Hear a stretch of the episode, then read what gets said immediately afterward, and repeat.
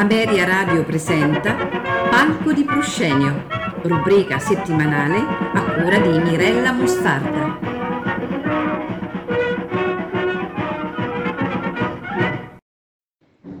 Buonasera a tutti. Stasera ci immergeremo nelle atmosfere rarefatte di Venezia, che è già di suo un fondale scenografico naturale sia per cerimonie laiche e religiose che per feste popolari per scoprire anche quanto l'opera deve alla vivace vita dei teatri veneziani. Già in epoca barocca i palazzi veneziani erano luoghi della musica, parte integrante delle feste e dei grandi ricevimenti. Alle cantate o alle serenate allegoriche venivano accostate anche le rappresentazioni di opere in musica. Monteverdi stesso scrisse il celebre Combattimento di Tancredi e Clorinda per Palazzo Mocenigo nel 1624. Le rappresentazioni delle opere nei palazzi erano però riservate ad un pubblico scelto e limitato agli amici della famiglia nobile che aveva organizzato l'evento. Nel 1636 avviene invece un fatto straordinario, destinato a cambiare la storia dell'opera a Venezia. La famiglia Tron ottiene il permesso dal Consiglio dei Dieci di far ricostruire il teatro San Cassian, bruciato in un incendio, con il permesso, ecco questo è importante, di destinarlo non più alle commedie, bensì al teatro musicale. Il teatro, già esistente dal 1581, venne ricostruito in meno di un anno e nel 1637 fu inaugurato. Bene, per la prima volta nella storia del melodramma nacque un teatro musicale per un pubblico pagante. Il Teatro San Cassiano fu il primo teatro pubblico a mettere in scena l'opera, rendendola fruibile ad un pubblico più ampio. La portata storica di questo evento è incalcolabile, così come quella del meccanismo commerciale basato sull'acquisto di un biglietto d'ingresso da parte di ogni singolo spettatore. Un meccanismo destinato a una diffusione planetaria, ma che venne qui proposto per la prima volta in un contesto di opera pubblica. Il Teatro San Cassiano costituisce infatti il prototipo del cosiddetto teatro all'italiana, destinato ad avere enorme fortuna nei secoli seguenti. Nel 1637 dunque il Teatro San Cassiano venne inaugurato con la rappresentazione dell'Andromeda di Francesco Manelli, di cui non ci sono rimasti però né libretto né musica. Ma è nel 1638 circa che iniziò una fase importantissima in cui il maggiore protagonista, sia al Teatro San Cassiano che a Venezia in generale, fu Francesco Cavalli. La sua opera scenica o festa teatrale Le nozze di Teti e Peleo, basata sull'omonimo racconto mitologico, fu rappresentata il 24 gennaio nel 1639 ed è la prima opera scritta per il Teatro San Cassiano di cui sono giunti fino a noi sia il libretto sia la musica. Ed è per questo che ascolteremo ora Dall'atto primo, scena terza, delle nozze di Teti e Peleo di Cavalli, l'aria Or compagna e conesca.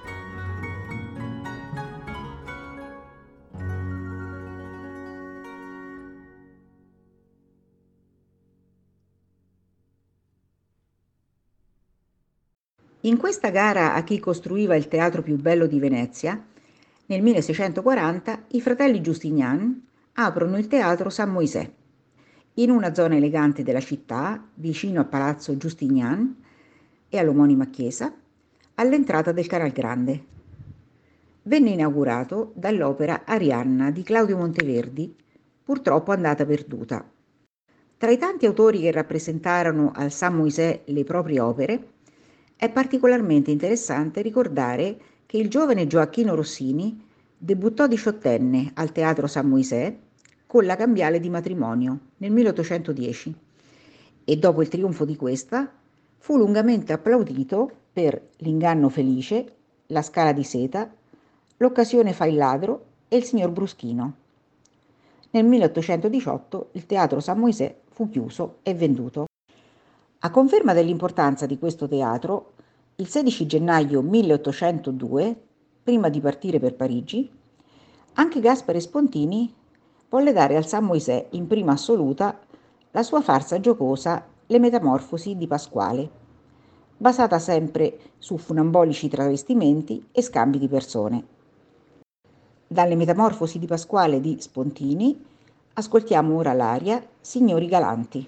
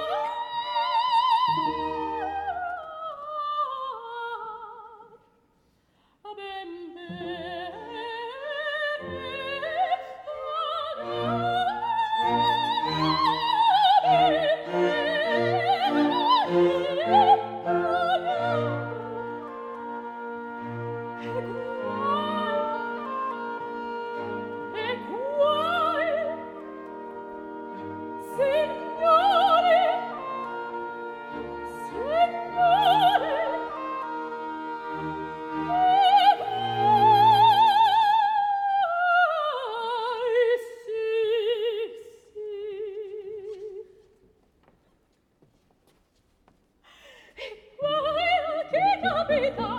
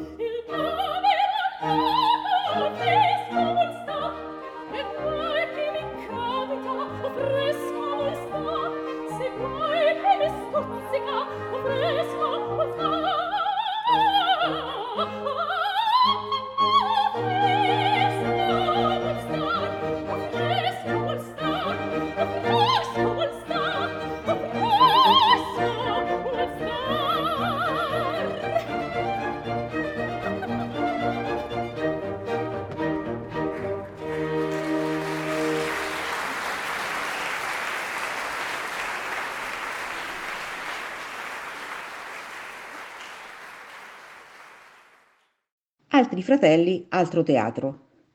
Al posto della residenza del noto viaggiatore Marco Polo, distrutta ed abbattuta a seguito di un violento incendio nel 1597, i fratelli Vincenzo e Giovanni Carlo Grimani costruirono e inaugurarono durante il carnevale del 1678 il teatro attualmente denominato Malibran, che diventò subito il principale, il più lussuoso e il più stravagante palcoscenico veneziano. A seguito dell'occupazione francese di Venezia, fu fra i pochi teatri veneziani a non dover essere chiuso. Nel 1849, col ritorno degli austriaci a Venezia, dopo la famosa resistenza della città lagunare durata quasi un anno, tutti i maggiori teatri del Veneto chiusero per protesta, tranne il Malibran. Dall'opera Vespasiano di Carlo Pallavicino, opera inaugurale del teatro Malibran del 1678, ascoltiamo l'aria Dormite pupille.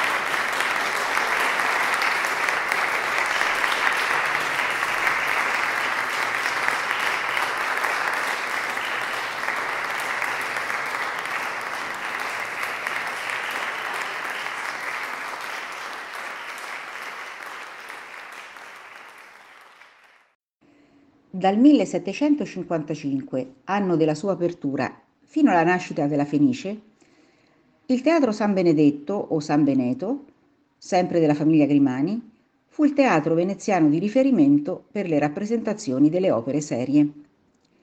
Il San Benedetto mantenne alto il suo prestigio fino alla fine del secolo, quando venne aperto il Teatro La Fenice nel 1792, che lo sostituì nel ruolo di teatro principale della città. Qualcosa ci dice che sebbene fosse riferimento per l'opera seria, in realtà non fosse esclusivo appannaggio di questa, visto che nel 1813 Rossini vi diede la prima assoluta dell'italiana in Algeri. Diceva Stendhal, a proposito, nella sua vita di Rossini, che anche se il re imperatore Napoleone avesse onorato Venezia con la sua presenza, il suo arrivo non avrebbe distratto il pubblico da Rossini. Ascoltiamo dunque il finale del primo atto dall'italiana in Algeri di Gioacchino Rossini. Resti con voi la sposa. Ma questa, ma questa non è cosa. Resti con lui mio schiavo. Ma questo, ma questo non può star. Andate dunque al diavolo, andate dunque al diavolo, voi non sapete amar. Ah no, ma ascolta, attenditi oh costendi fai passar costendi fai passar costendi fai passar ach die leone da sie doch noch von oh, stehen an. Ja so so da könnte der was so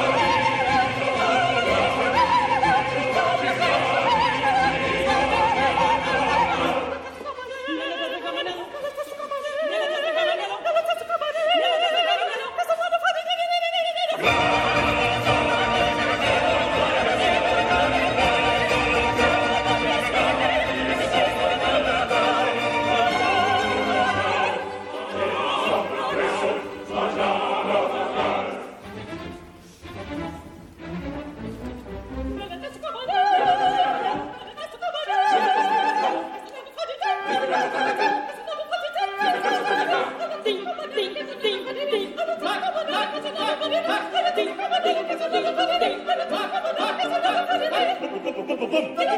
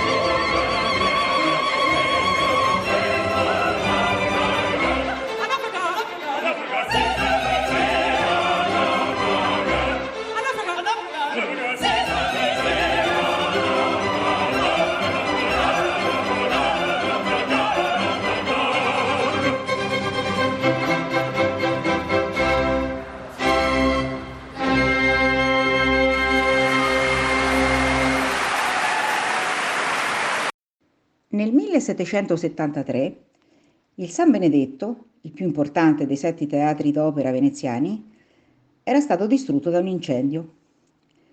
La vertenza giudiziaria che ne seguì la ricostruzione tra la famiglia Vernier, proprietaria del terreno, e la società proprietaria del teatro, portò quest'ultima, che aveva perso la causa, a costruire un nuovo teatro ancora più lussuoso, il Teatro La Fenice. La Fenice fu inaugurata il 16 maggio 1792, 230 anni fa, per la festa della Senza ed è risorta per ben due volte dalle sue stesse ceneri. Distrutta da due incendi e ricostruita sempre più elegante e bella, la Fenice continua il suo ineguagliato cammino come uno dei massimi teatri italiani ed europei, contribuendo a creare la storia del melodramma. È stata ed è sede di numerose prime assolute dei più grandi autori italiani ed europei, ospitando, dopo il Teatro alla Scala, il maggior numero di prime verdiane. Giuseppe Verdi infatti scrisse ben cinque opere commissionate dal Teatro La Fenice. Ernani, Attila, Rigoletto, La Traviata e Simon Boccanegra. Ne prenderemo in esame solo due. Attila, rappresentata il 17 marzo 1846, sollevò un enorme entusiasmo da parte dei veneziani, poiché raccontava proprio della nascita di Venezia. Nella laguna veneta infatti si rifugiano i profughi di Aquileia, fuggiti dalla città distrutta, e il loro capo Foresto, fidanzato di Odabella, vuole fondare una nuova città, che sarà Venezia. Ascoltiamo dunque dall'Attila di Verdi l'aria di Odabella, Santo di Patria,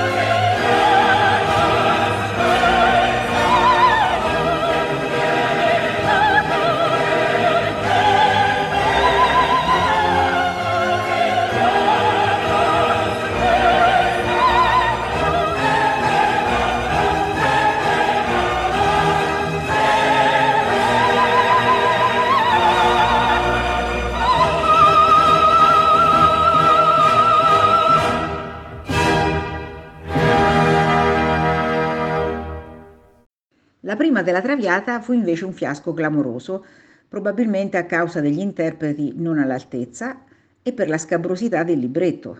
L'opera, ispirata alla Signora delle Camelie di Dumas Figlio, fu rappresentata il 6 marzo 1853. Giuseppe Verdi stesso disse La Traviata ieri sera fiasco. La colpa è mia o dei cantanti. Il tempo giudicherà. E il tempo ha giudicato presto, perché a distanza di un anno, nella ripresa dell'opera al Teatro San Moisè, le fu tributato invece un grande successo. Ascoltiamo dalla Traviata di Giuseppe Verdi il duetto Parigi Cara.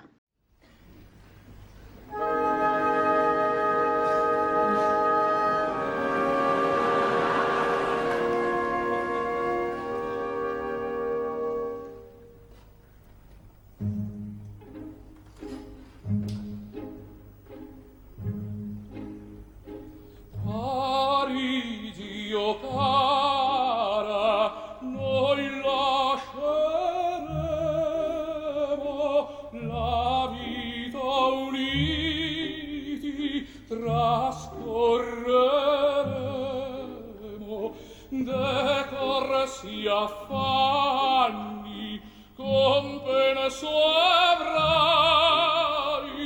la tua salute rifiori.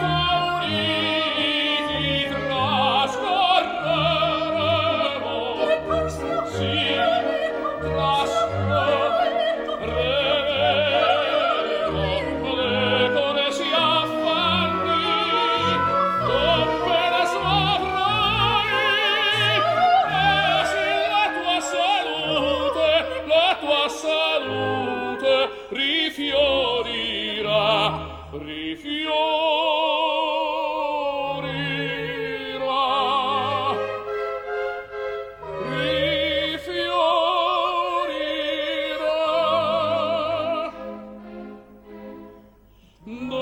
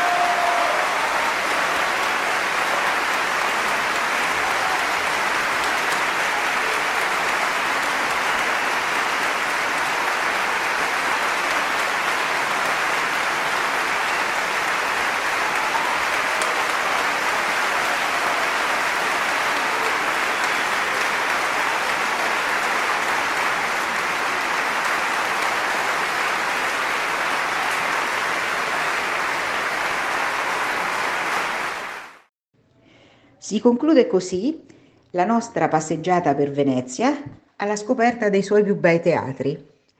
Questa passeggiata non è finita, ma continuerà anche nella prossima puntata. Arrivederci a tutti.